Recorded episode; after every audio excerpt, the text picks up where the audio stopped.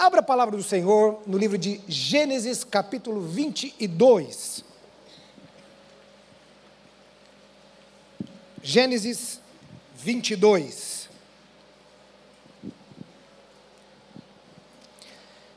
A partir do primeiro verso, Gênesis 22, primeiro verso, diz assim: Depois destas coisas, Deus pôs Abraão à prova e lhe disse: Abraão, este lhe respondeu: Eis-me aqui. Deus continuou: Pegue o seu filho, seu único filho, Isaque, a quem você ama. Veja bem, irmãos, pegue Isaque, seu único filho, a quem você ama, e vá à terra de Moriá. Ali ofereça-o em holocausto sobre um dos montes que eu lhe mostrar. Na manhã seguinte, Abraão levantou-se de madrugada e, tendo preparado o seu jumento, levou consigo dois dos seus servos, a Isaac seu filho, rachou lenha para o holocausto e foi para o lugar que Deus lhe havia indicado. No terceiro dia, Abraão ergueu os olhos e viu o lugar de, eh, e viu o lugar de longe. Então disse aos servos: Esperem aqui com o jumento. Eu e o rapaz iremos até lá e depois de termos adorado, voltaremos para junto de vocês. Abraão pegou a lenha do holocausto e a colocou sobre Isaac, seu filho. Ele, ele por sua vez, é, levava, é, levava nas mãos o fogo e a faca. Assim, os dois caminharam, caminhavam juntos. Isaac rompeu o silêncio e disse a seu pai: Meu pai.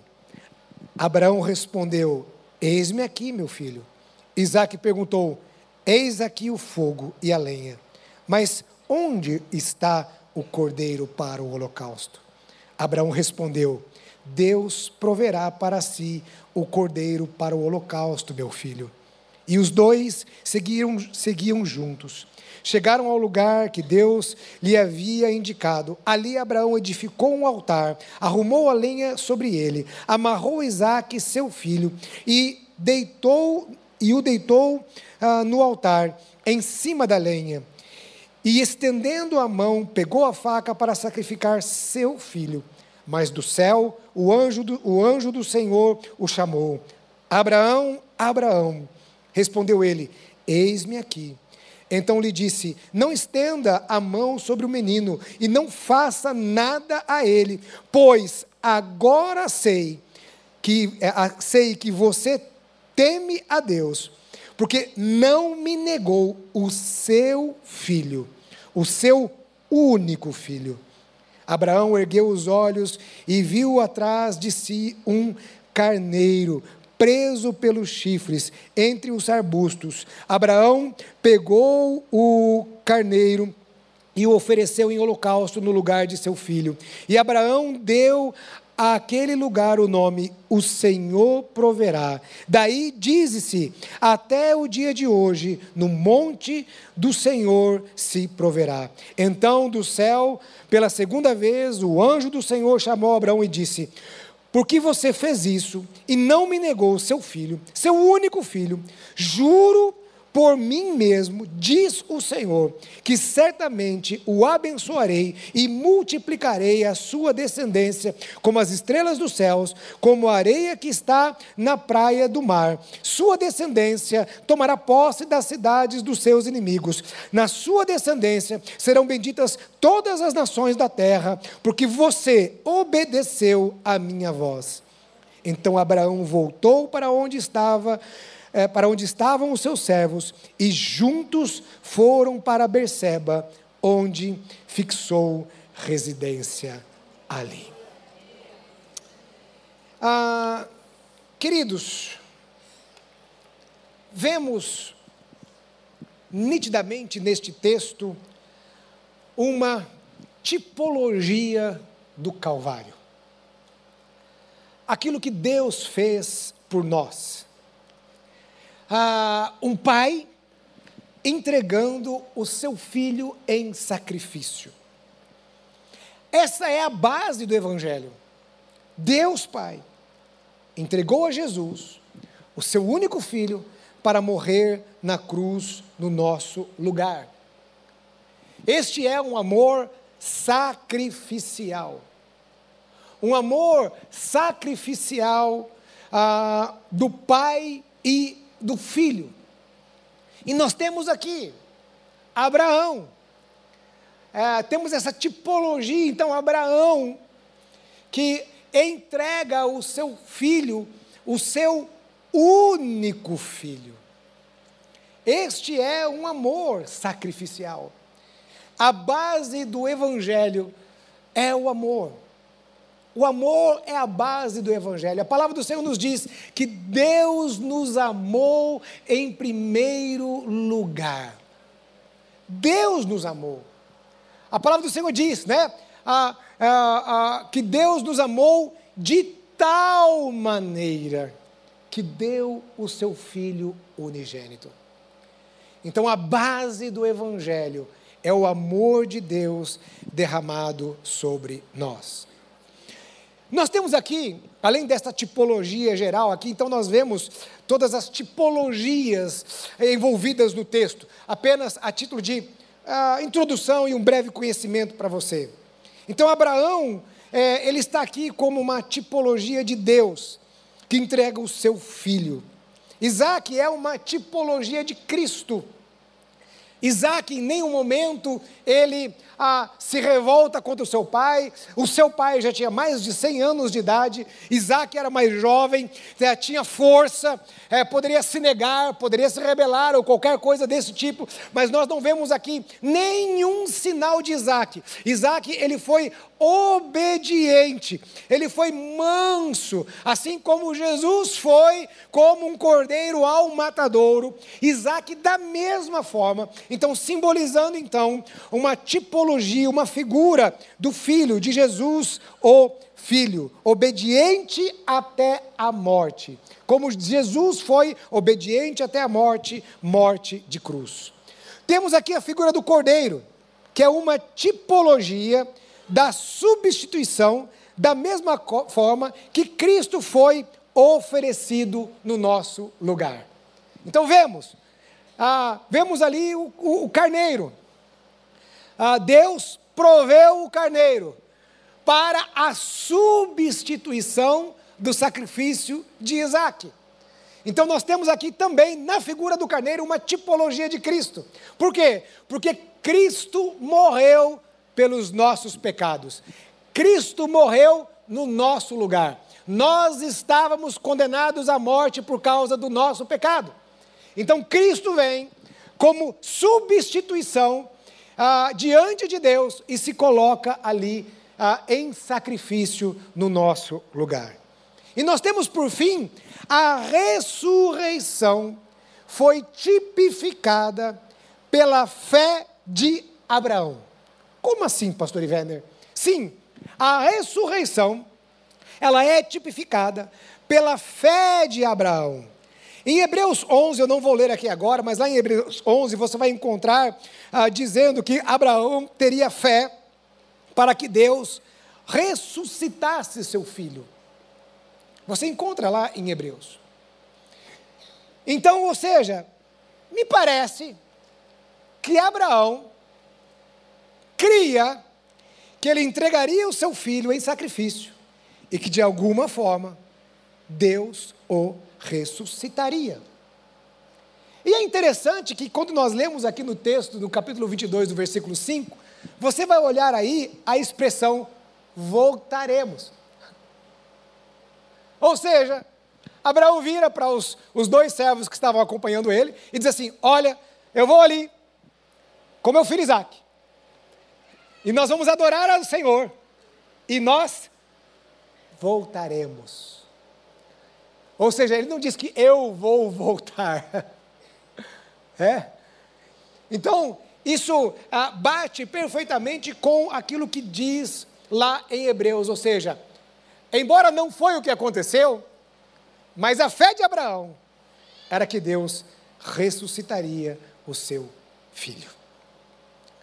Muito bem.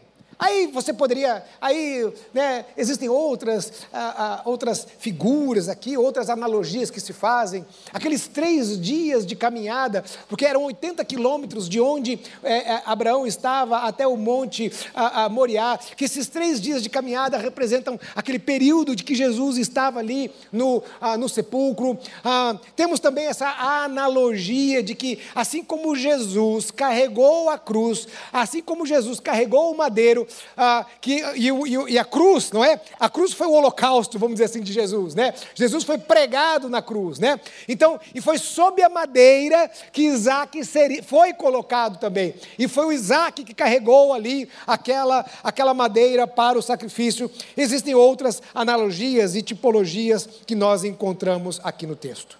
E aí, nós vamos para a temática desta manhã, porque nós estamos numa série de, de, de, de mensagens. E a temática desta manhã está baseada lá em João capítulo 15. E a temática de hoje é permanecer e obedecer. E agora eu quero mostrar a você qual é o texto, embora esteja usando aqui a Gênesis 22, lá em João, veja bem, João, capítulo 15. Então nós vamos lá à frente em João capítulo 15 certo? O texto base que você vai ver os pastores ministrando nesta, eh, nesse domingo, né? É, a, a ideia central está em João 15, a partir do versículo número 9, que diz assim: Como o Pai me amou, eu também amei vocês. Então presta atenção. Como o Pai, ou seja, da forma que o Pai me amou, eu amei vocês também. Nós vemos que o pai, ele tem um amor sacrificial. E o filho tem um amor sacrificial. Ou seja, Deus derrama sobre o seu filho, e o seu filho derrama sobre nós. Então, da mesma forma que o Pai ama a Jesus, Jesus nos ama. E aí ele continua: permaneçam no meu amor. Então Jesus nos convida a permanecermos no amor dele. Esta palavra permanecer pode ter, pode ser em referência de lugar, em referência de tempo, em referência de condição, estado ou condição. E pode também dar uma conotação de morada. Então Jesus está dizendo assim: olha, façam morada no meu amor. Permaneçam no meu amor. Deus quer que venhamos estar no seu amor, continuar no seu amor, e veja, não perder a essência do seu amor. Pensando nessa condição de tempo, ah, espaço, e a, a, essência, certo?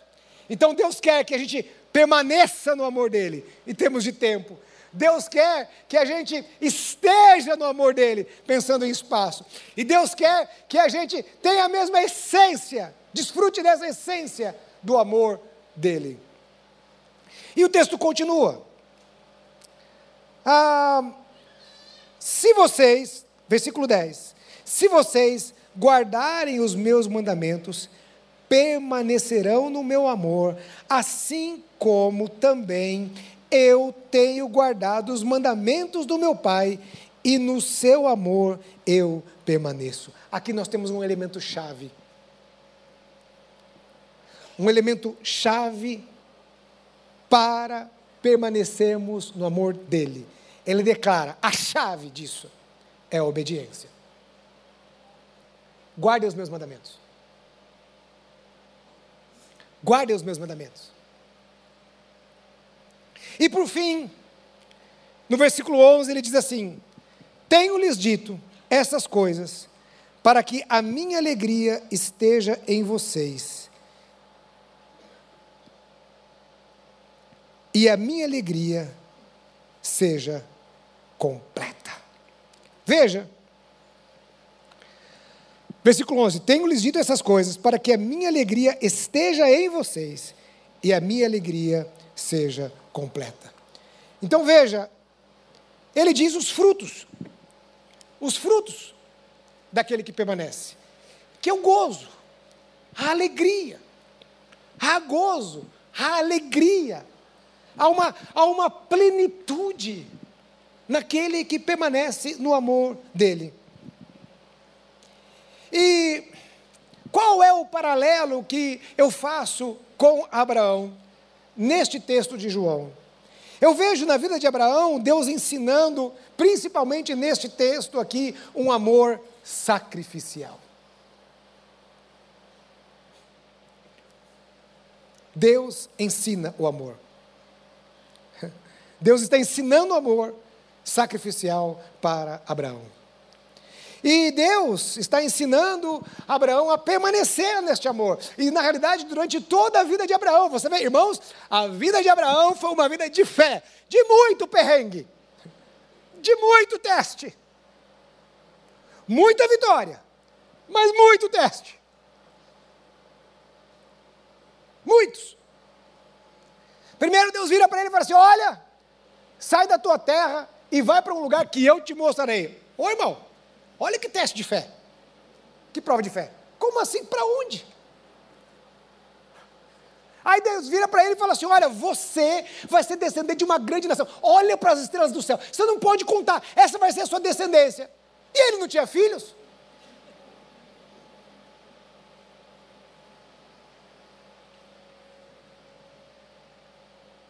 E aí, para colocar a recheia do bolo, o, né, a cereja do bolo, melhor, né? Falei errado. Mas, irmão, segundo culto, já, né? Já tive ontem de manhã falando criativo, estou falando agora de manhã, falando agora, é, você vai, né? Cabeça vai, né? E pelo menos hoje o pastor Jonas está trabalhando, viu? Hoje o pastor Jonas está pregando lá no Brooklyn, né? Se ele tivesse de férias, eu ia ficar revoltado agora, de novo. Eu vou dizer, me põe na fogueira e saiu, né? Mas hoje, hoje ele está trabalhando lá. Então a cereja do bolo aqui. Pega o seu filho, mata ele. Mas é o filho da promessa. E no texto, esses três dias, você vê assim: olha, imagina, irmãos. Abraão com seu filho. Eles estavam caminhando ali, calados. O texto diz que Isaac quebra o silêncio. Cadê o cordeiro? Você consegue imaginar o coração de Abraão? E o texto diz assim: olha o anjo virando para a mão e diz assim: olha, pega o filho que você ama. 80 quilômetros, três dias. E ali Abraão permaneceu firme. Assim como nesse episódio, em toda a sua vida, Abraão permaneceu em Deus. Deus exige obediência de Abraão. E no final, Abraão vê os seus frutos. Então, este é o paralelo que eu faço em João e neste texto. E depois dessa introdução, já dito o tema desta manhã como permanecer e obedecer como um bom batista, nós vamos para os três pontos desta mensagem. Obediência. Obediência. Eu quero falar ah, para três coisas que a obediência aponta, ou a obediência nos mostra. Três coisas que nos mostra a respeito, que a palavra do Senhor neste texto aqui nos mostra a respeito de obediência. E a primeira coisa que eu queria falar para você é que a obediência é uma prova de amor. A obediência é uma prova. Obediência é um ato de amor. Jesus é um exemplo de obediência e amor ao Pai. Ele fazia tudo que o Pai o ordenava e fazia pelo amor que ele tinha ao seu pai. No texto de João 15, 9, nós vemos as citações do relacionamento de pai e filho, de Deus com o filho, do filho com o pai. Nós vemos essas citações de amor e, e, o tipo de relacionamento que eles tinham. Nós vemos as citações é, da base, o, o, o que regia o, o, relacionamento do filho e do pai. E esta base e o que regia é o amor.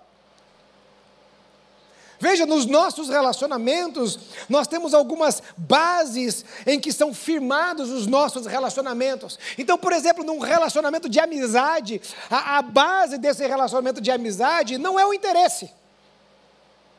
Quais são as bases de um relacionamento de amizade? Uma delas, afinidade, não é? Você tem afinidade. Você gosta de estar com aquela pessoa de graça e você não sabe nem muito bem explicar o porquê. O sujeito pode ser até corintiano. Não que eu tenha alguma coisa contra o Corinthians, imagina, de maneira nenhuma. Só sonho com o rebaixamento esse ano deles.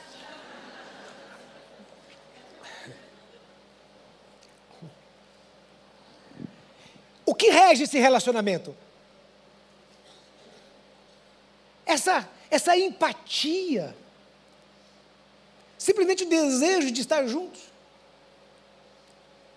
Quando você pensa lá numa relação de trabalho, quais são as coisas que norteiam as relações do trabalho? Podemos dizer muitas coisas, como por exemplo, a ética. Se espera ética no trabalho. Outra coisa que se espera, a produtividade. Aquele que contratou espera a produtividade daquele que foi contratado. É uma base daquela relação. No caso de trabalho, nós temos a CLT, né? Aqueles que são, né? Tem, ali carteira assinada. Ali você tem fundamentos que regem o relacionamento, por exemplo, do trabalhador com ah, do, do, é, do trabalhador com o empregador. Então são algumas bases. O nosso relacionamento com Deus a base é o amor. A base não é o medo. A base não é a, a nossa religiosidade. Nós não vemos para a igreja por medo. Nós não vemos para a igreja porque nós somos religiosos. Nós não vemos para a igreja porque isso, aquilo, outro. Nós vemos para a igreja fazer o quê? Amamos a Deus. E nós estamos aqui o quê? Num culto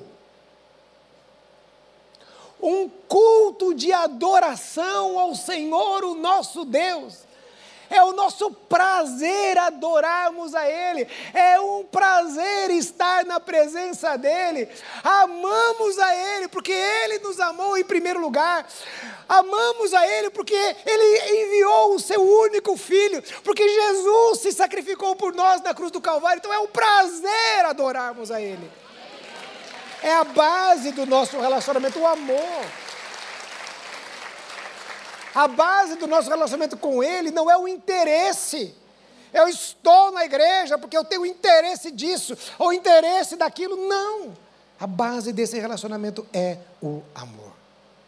Veja, em João, vemos que Jesus nos ama com o mesmo amor do Pai. E como eu disse, como é este amor? É um amor sacrificial. O pai estava disposto a fazer o que era necessário para salvar o homem. O filho estava disposto a obedecer ao pai e a se sacrificar. E nós? Nós não temos que fazer nenhum sacrifício do ponto de vista da salvação. Jesus já conquistou tudo. Não há nada que nós possamos fazer. Ele se sacrificou por nós. Mas existem alguns outros tipos de sacrifício. Como, por exemplo, a obediência. Estamos dispostos a obedecer? Estamos dispostos a este sacrifício? Estamos dispostos, por exemplo, você fala assim, mas como é um sacrifício, pastor Ivener? Bom, Jesus disse: aquele que quer vir após mim, negue-se a si mesmo. Tome a sua cruz e siga-me. Isso é uma colônia de férias? É conforto? É cruz. E quais são as coisas que nós podemos dizer relacionadas à cruz? Por exemplo, nós estamos dispostos a abrir mão da nossa vontade para fazer a vontade de Deus, estamos dispostos a matar a nossa carne, estamos dispostos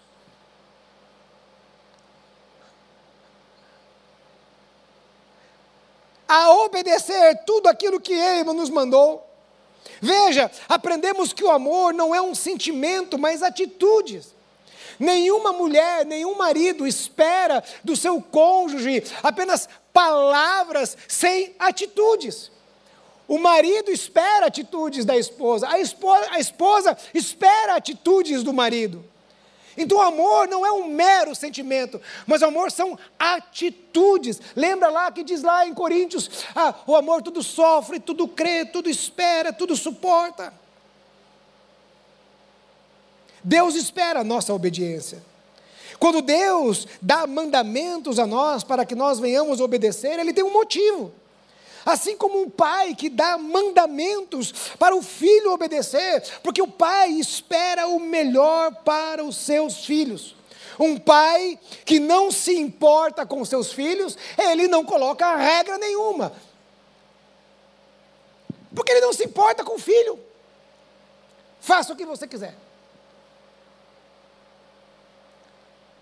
Coma o que você quiser. Quer ir para a escola? Vai. Não quer? Fica em casa.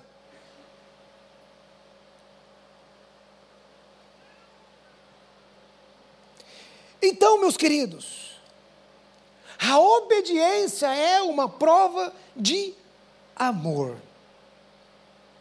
A nossa obediência ao Pai prova o quanto amamos o nosso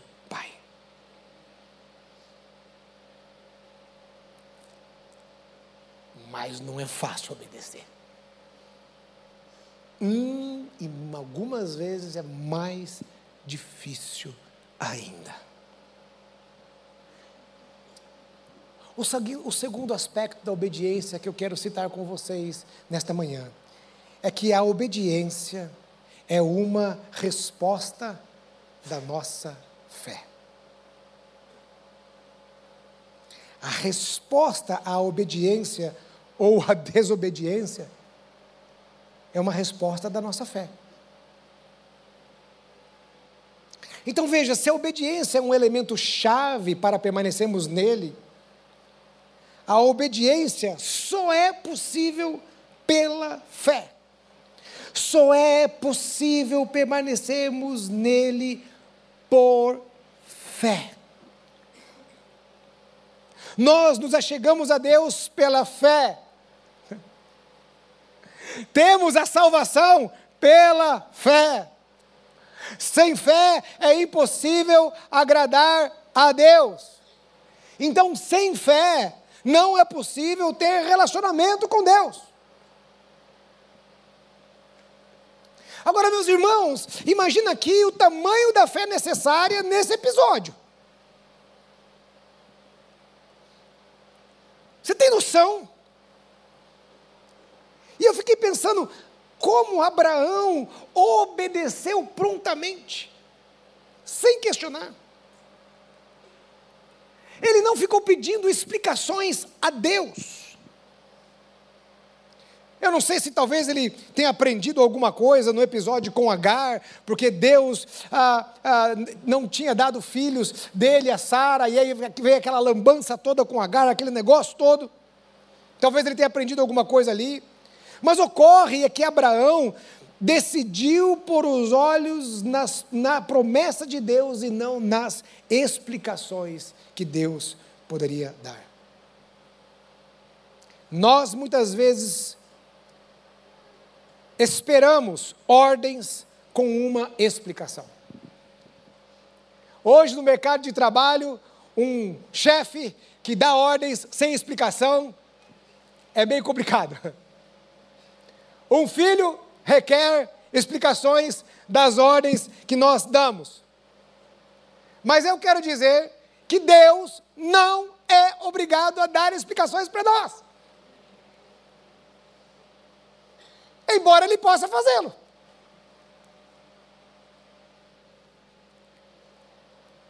Irmãos, que explicação Deus daria para Abraão aqui?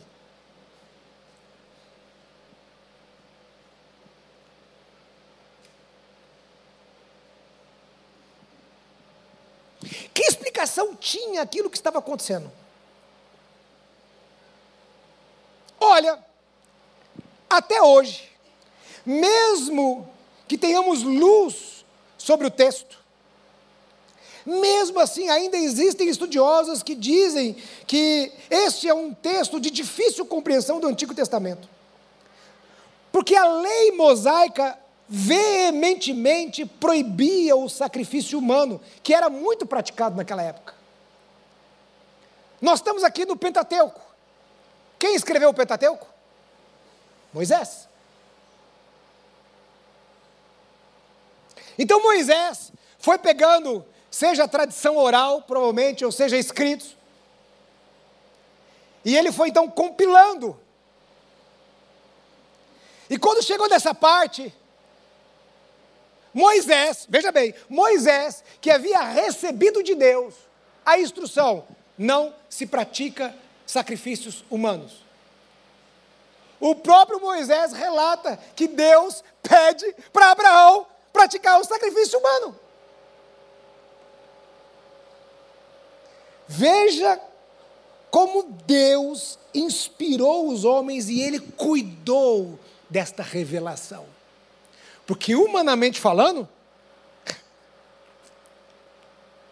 Moisés poderia dar um migué nessa parte aqui. Não é verdade, irmãos? Humanamente falando, Moisés podia dar um migué nessa. Sabe essa coisa que as pessoas falam assim? Não, a Bíblia foi escrita por homens. Sim, mas inspirados por Deus. Veja, veja como Deus preserva, pum! Ele preserva a sua, a sua revelação mesmo tendo sido Moisés.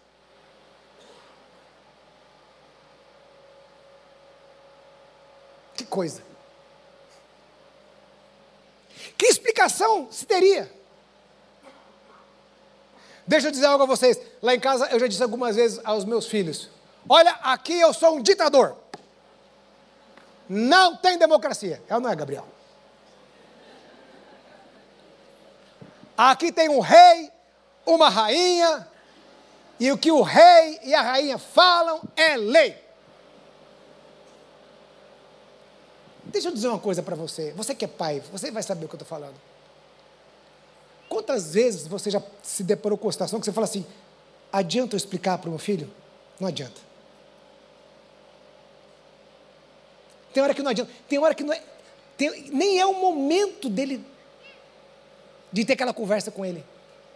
Então você só dá a ordem. Porque nem é momento. Só um detalhe, eu estou ouvindo um barulhinho de um som aqui, eu não sei se aí em cima os colegas puderem me ajudar aí em cima. Tem assim um aqui assim, em algum lugar aqui. Não sei se é de algum instrumento. Eu acho que não são anjos tangendo nada aqui não. Se for, aí meu amigo, eu vou cair na unção aqui. muitos, vejam, muitos in, interpretam, muitos intérpretes da Bíblia enxergam o texto como uma alegoria e que ele não teria acontecido realmente. Orígenes está entre eles. Porque não entra no pensamento desses intérpretes que Deus poderia ter pedido um sacrifício humano. Mas para mim, Abraão tinha um relacionamento tão íntimo com Deus. O negócio aqui, irmãos, era, era coisa de gente grande. Havia um relacionamento tão íntimo. E aí, aqui eu, eu quero abrir um parênteses.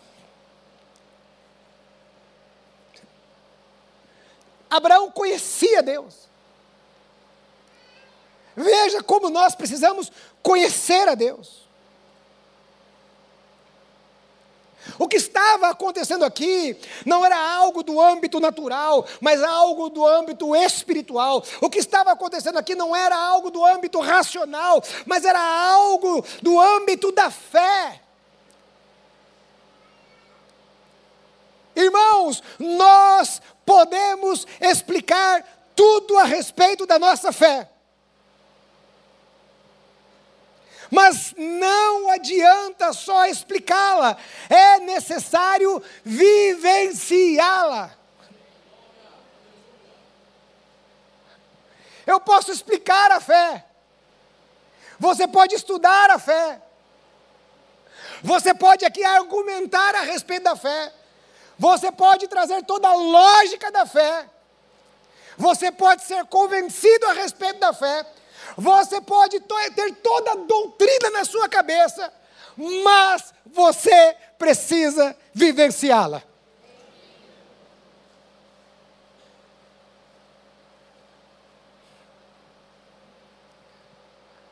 Nós queremos entender as adversidades quando estamos passando por elas. Mas nós nos esquecemos que a nossa fé, ela é estimulada pelas adversidades. Nós nos esquecemos que Deus está trabalhando nas nossas vidas. Nós nos esquecemos que a nossa vida pertence a Ele e que muitas vezes a nossa fé precisa ser provada.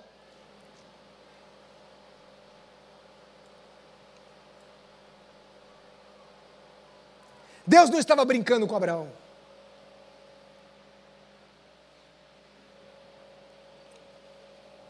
Deus estava ensinando algo muito profundo.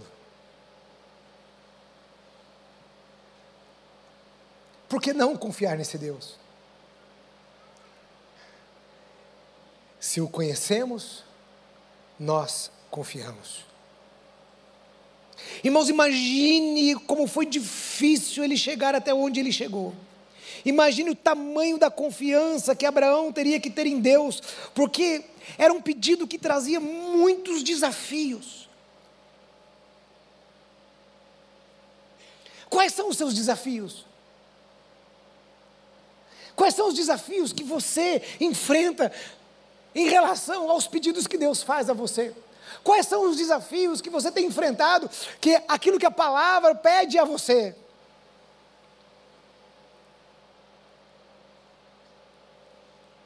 Veja, era um pedido que contraria, que parecia contrariar a própria promessa de Yahvé.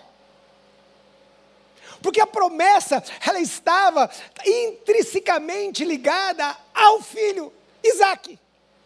Sem o filho, como que se cumpriria a promessa? Parecia uma ordem absurda, porque ele amava Isaac, como eu, eu, eu sacrificar o meu próprio filho? Não parecia uma ordem de, de bom senso, era uma ordem sem explicações. Como que ele voltaria e ele encararia Sara? O que ele diria a ela? Como que as nações, os povos vizinhos, ah, veriam aquilo?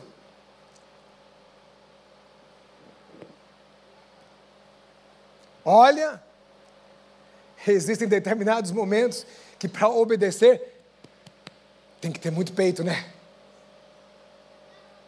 Tem que ter muita coragem. Abraão não negociou. Irmãos, veja bem, entenda uma coisa: Nunca negocie nem com Deus e nem com as trevas. Por isso que a Bíblia diz sim, sim ou não, não. Não negocie com as trevas. Porque se você abrir uma margezinha para as trevas, o diabo vai trazer outra oportunidade, e outra, e outra, e você vai se enrolando ali com as trevas. E também não negocie com Deus, porque você tem que deixar Deus pilotar. Ezequias negociou com Deus. Deus falou: Ezequias, você vai morrer. E ele falou: Não, Deus não faz isso comigo, me dá mais um tempo. Deus deu a ele 15 anos de vida. Tá bom, já que você está pedindo, tá aí. Seus 15 anos foram os piores 15 anos da vida dele.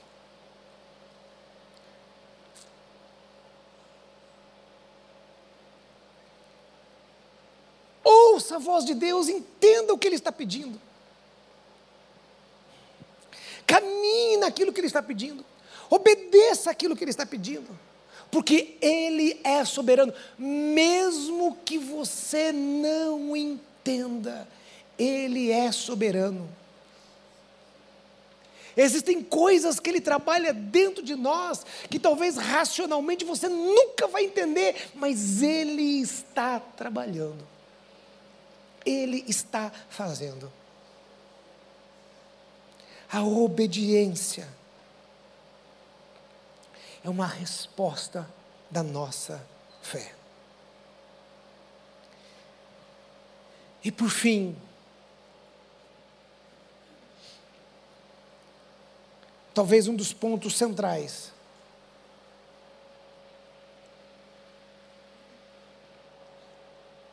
do que Deus estava fazendo com Abraão. A obediência revela quem é o nosso Deus. A obediência revela quem é o nosso Deus. E sem você responder, eu pergunto a você nesta manhã: quem é o seu Deus? aquele pedido aparentemente absurdo fazia, na realidade, muito sentido. Irmãos, você tem a noção do que significava Isaac para Abraão? Você tem noção? Isaac, ele era o filho de um, o filho de um milagre. Eu gosto muito de conversar com o pastor André lá de Oxford, e, e ele sempre, quando ele se refere à sua filha, ele conta o milagre que foi. É muito forte para ele. Eu percebo que ele, ele tem um relacionamento muito, muito forte ali com a filha. Porque ele conta a história, que ela é fruto de um milagre. Além do filho de Abraão ser um milagre, ele era o filho de uma promessa. Isaac era a concretização viva da promessa. Era o propósito estabelecido por Deus.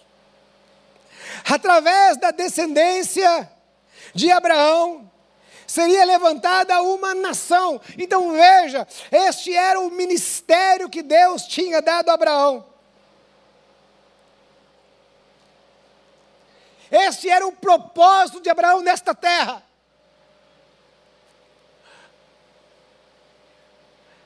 Essa era a vida. Tudo aquilo que foi construído na vida de Abraão estava relacionada a isso. Deus foi construindo, construindo, construindo, construindo, construindo, construindo algo. A duras penas. Além disso tudo, naquela época havia um sentimento muito forte que o legado de um homem, ele era levado pela sua descendência. E principalmente por um filho homem. Tudo o que Deus havia feito com Abraão e todo o propósito da vida de Abraão dependia de uma pessoa, Isaac.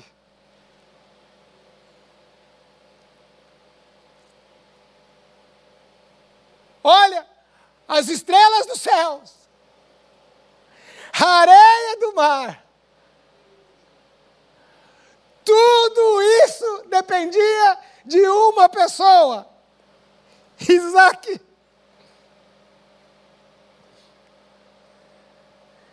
E Deus vira para Abraão e diz assim: sacrifica Isaac.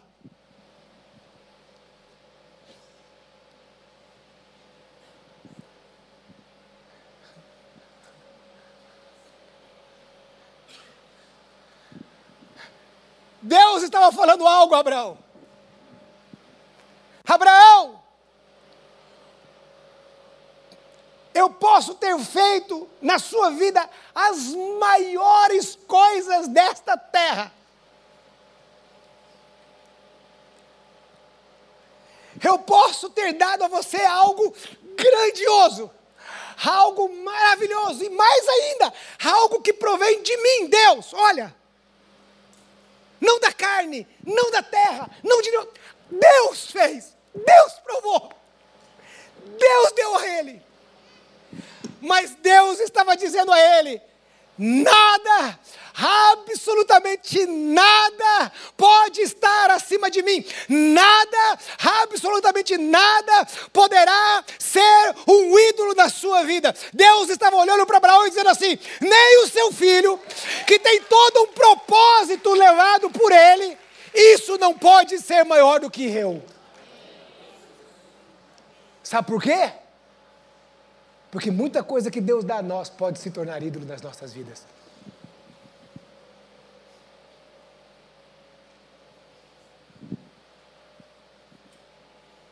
Eu vivo para o ministério.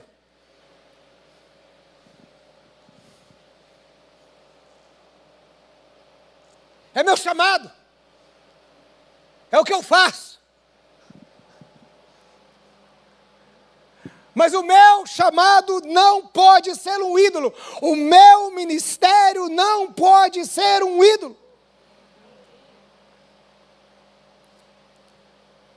As conquistas profissionais, as conquistas financeiras não podem ser um Deus. Nem mesmo a sua família, nem mesmo a minha família pode ser um Deus. O seu corpo, o meu corpo, não pode ser um Deus. Não há problema você ir na academia. Não há problema você ir na academia para ser saudável. Não há problema você ir na academia nem para você se sentir melhor. Não há problema nenhum. Ah, eu quero dar um jeitinho aqui, quero perder. Eu muitas vezes quero perder a barriguinha, eu quero me sentir um pouco melhor sem a barriguinha. Está difícil. Não estou conseguindo. Não há problema.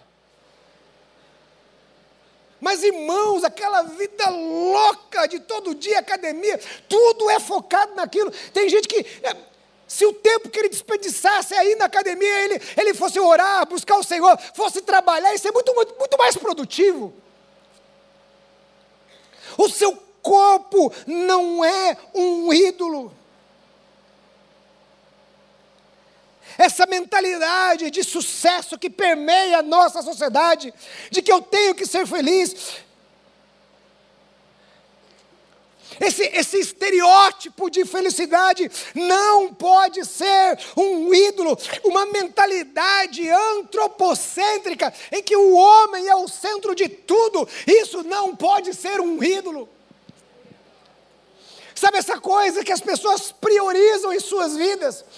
Aquela vida do Instagram, que aquilo é a felicidade, as viagens que eu faço, os restaurantes que eu frequento, a, roupa que eu uso, aquele, aquele estilo de vida, sabe, lifestyle, aquele estilo de vida. Que as pessoas estão perseguindo aquele estilo de vida. Um estilo de vida que, sei lá, que se criou, uh, influenciadores digitais, sei lá, o mundo perfeito, o mundo margarina, o mundo sei lá o quê.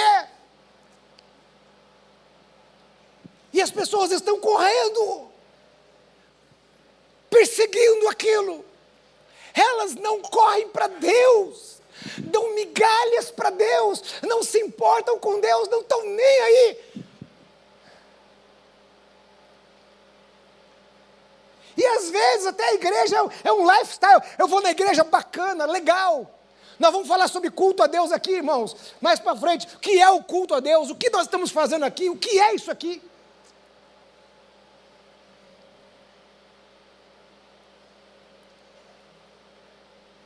Então isso aqui não é um, não é um show, não é, porque não é para nós, é para Deus. E aí, tem algumas pessoas que estão lá dentro da igreja, mas é um, é um lifestyle. Ele vai na igreja porque é bacana, aí ele vai lá e posta, né? Ó, oh, minha espiritualidade.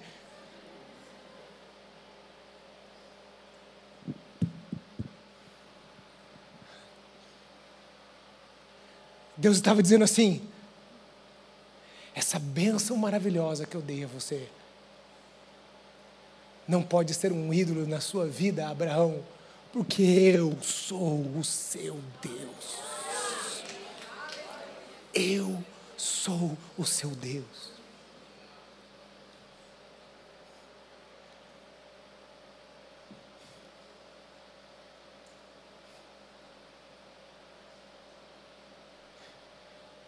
E Ele é um Deus que nos ama.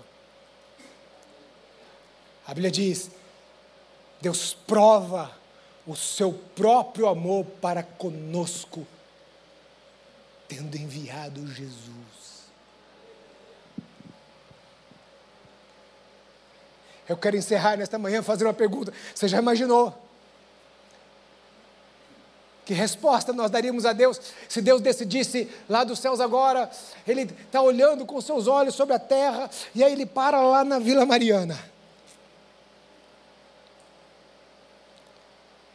E aí Ele olha para nós aqui. E aí Ele diz assim: Vou testar esse povo.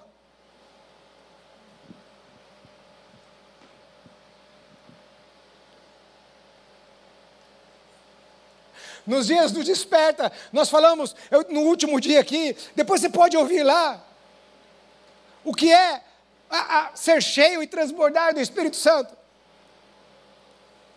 Que ser cheio do Espírito Santo não é eu ser apenas buscar ser cheios de Deus, mas é o quanto Deus toma da minha vida, todas as áreas da minha vida, o quanto eu entrego as áreas da minha vida a Deus, o quanto a minha vida pertence a Deus.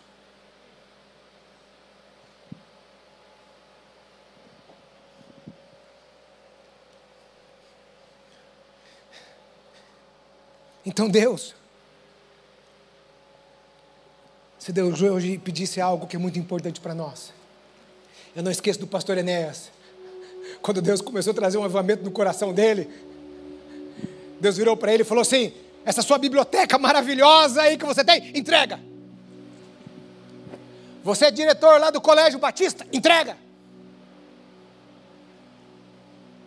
Você é pastor da Igreja Batista de Perdizes, entrega. O que, que sobrou para ele? Em termos daquela vida ministerial, sobrou nada.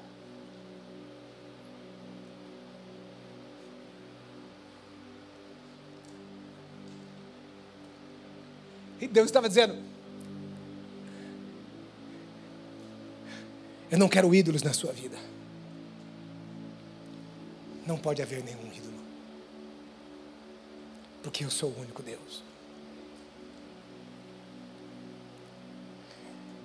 Era isso que Deus estava mostrando, ensinando para Abraão. Um amor sacrificial. Um amor de obediência. Fique em pé onde você está. Feche os teus olhos.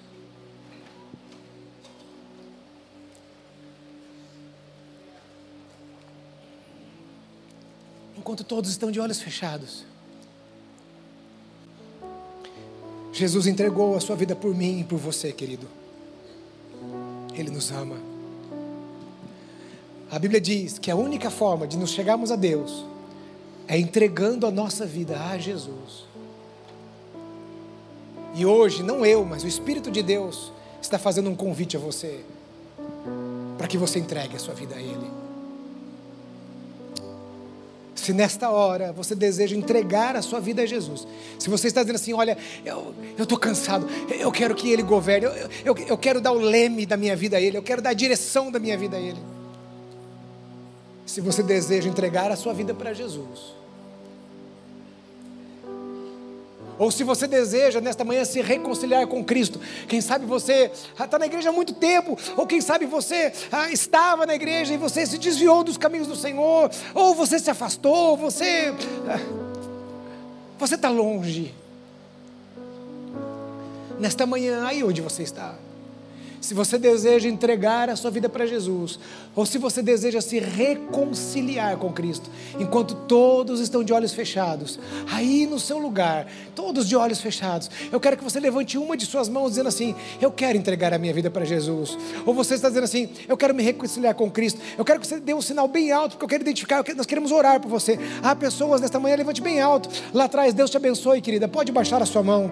Se é mais alguém, levante bem alto uma de suas mãos. Nós vamos orar por você seja aqui, seja na galeria, você está dizendo assim: Eu quero entregar a minha vida para Jesus, ou você está dizendo: Eu quero me reconciliar com Cristo. Dê um sinal bem alto, como de suas mãos. Nós queremos orar por você nessa hora. Aí no seu lugar, levante bem alto uma de suas mãos. Nós vamos orar por você a mais pessoas. Dê um sinal como de suas mãos. Nós vamos orar por você em nome de Jesus. Você que nos assiste pela internet, nós vamos orar com você também nesta hora, em nome de Jesus. Em nome de Jesus, de olhos fechados, todos orando. Eu quero pedir a gente gentileza desta moça lá atrás, por favor, saia do seu lugar, moça, por favor, e venha até aqui. Eu quero, nós queremos orar por você. E se tem mais alguém que deseja sair do seu lugar e vir aqui na frente, nós vamos orar nesta hora. Eu vou pedir para que o pastor João venha aqui, por favor, pode subir aqui nesta hora e nós vamos orar em nome de Jesus. Isso, saia do seu lugar.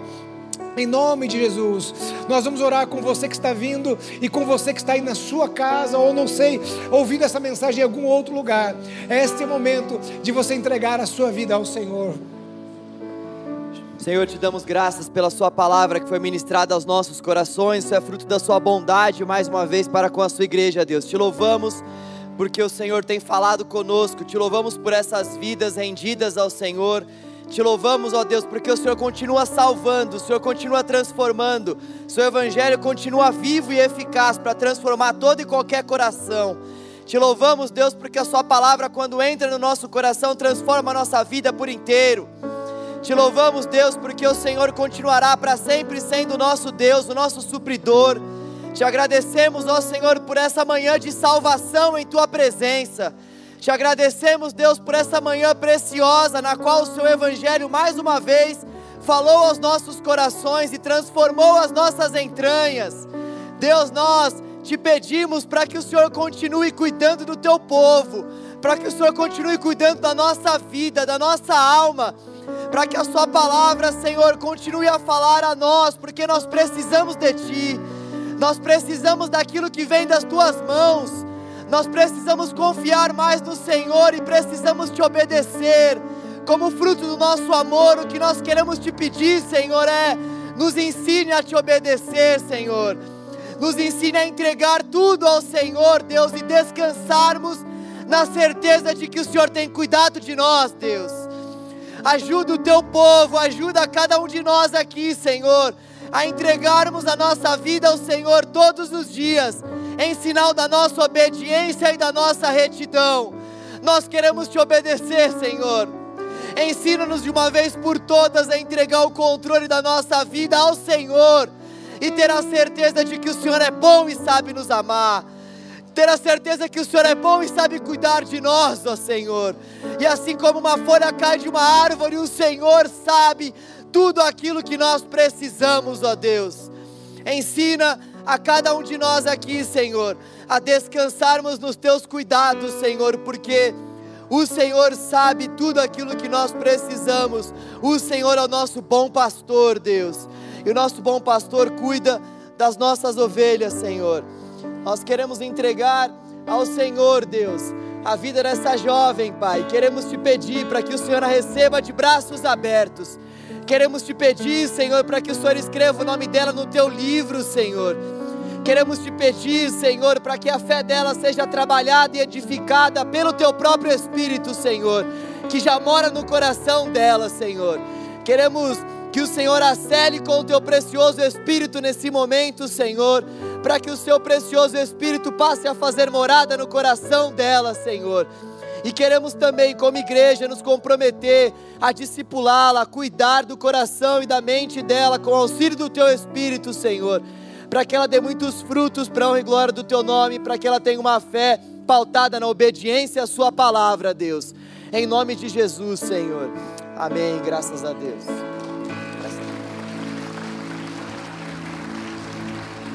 Senhor te dê uma boa semana, que Deus te dê uma semana de paz, uma semana pautada em experiências que te levem a obedecer ao Senhor. Vá na paz, que Deus abençoe a sua vida.